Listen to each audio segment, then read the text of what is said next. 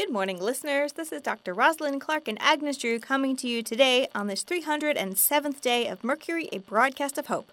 Max is out on a supply run with Jennifer, helping her look for a sewing kit of some kind because she's low on thread, which gives us a few moments to talk about him. Listeners, I hope you'll forgive us this, but we need your advice. We wouldn't normally talk about Max behind his back like this, but we're a little worried about him. Dr. Clark, can you help me explain what the issue is? Well, with the fundraiser coming up, we've started to see a lot more anxiety from Max than we're used to.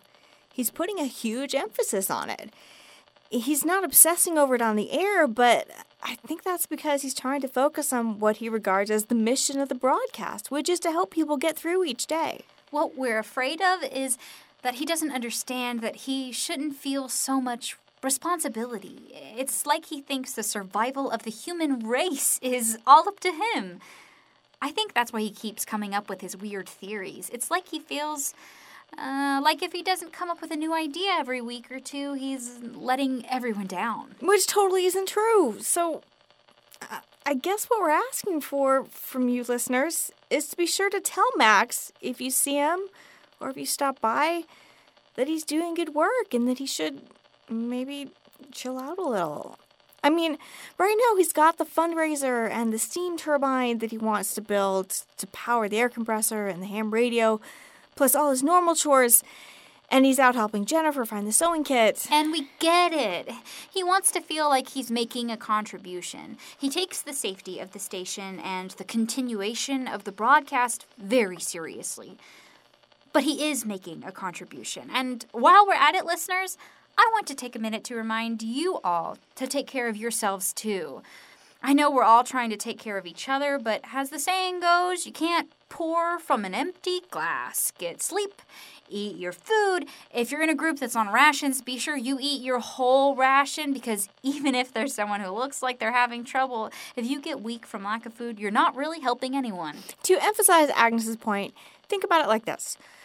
When we used to be able to fly places, the safety instructions always emphasized that you should put the breathing mask on yourself before helping others. I think the most stark example of making sure you're not sacrificing yourself in the name of helping others is liquid nitrogen. Wait, what? What's liquid nitrogen got to do with anything? Well, not much anymore. So I want I don't want to belabor it. Although, come to think about it, I'm curious about how liquid nitrogen would affect the zombies. But anyway, so liquid nitrogen, which might not even exist on this planet anymore because it's all evaporated off. Dr. Clark, you're wandering. Sorry. So the point is that it has some really strict safety rules, one of which is that if you see someone lying unconscious next to an open container of liquid nitrogen, you shouldn't run over to help them. What? But that's awful. What's awful is that you shouldn't run to help them because they're probably already dead. Nitrogen isn't toxic, but it's also not oxygen, and oxygen is what your body needs. If you breathe pure nitrogen, then you're going to asphyxiate. And you won't even know it because nitrogen and other inert gases don't trigger the hypercapnic alarm response, which is that feeling you get when you try to hold your breath too long. Breathing air that has too little oxygen and too much nitrogen can knock you out in two or three breaths. And once that happens, then there's not much that you can do to help yourself or anyone. You've just run over to help. Wow.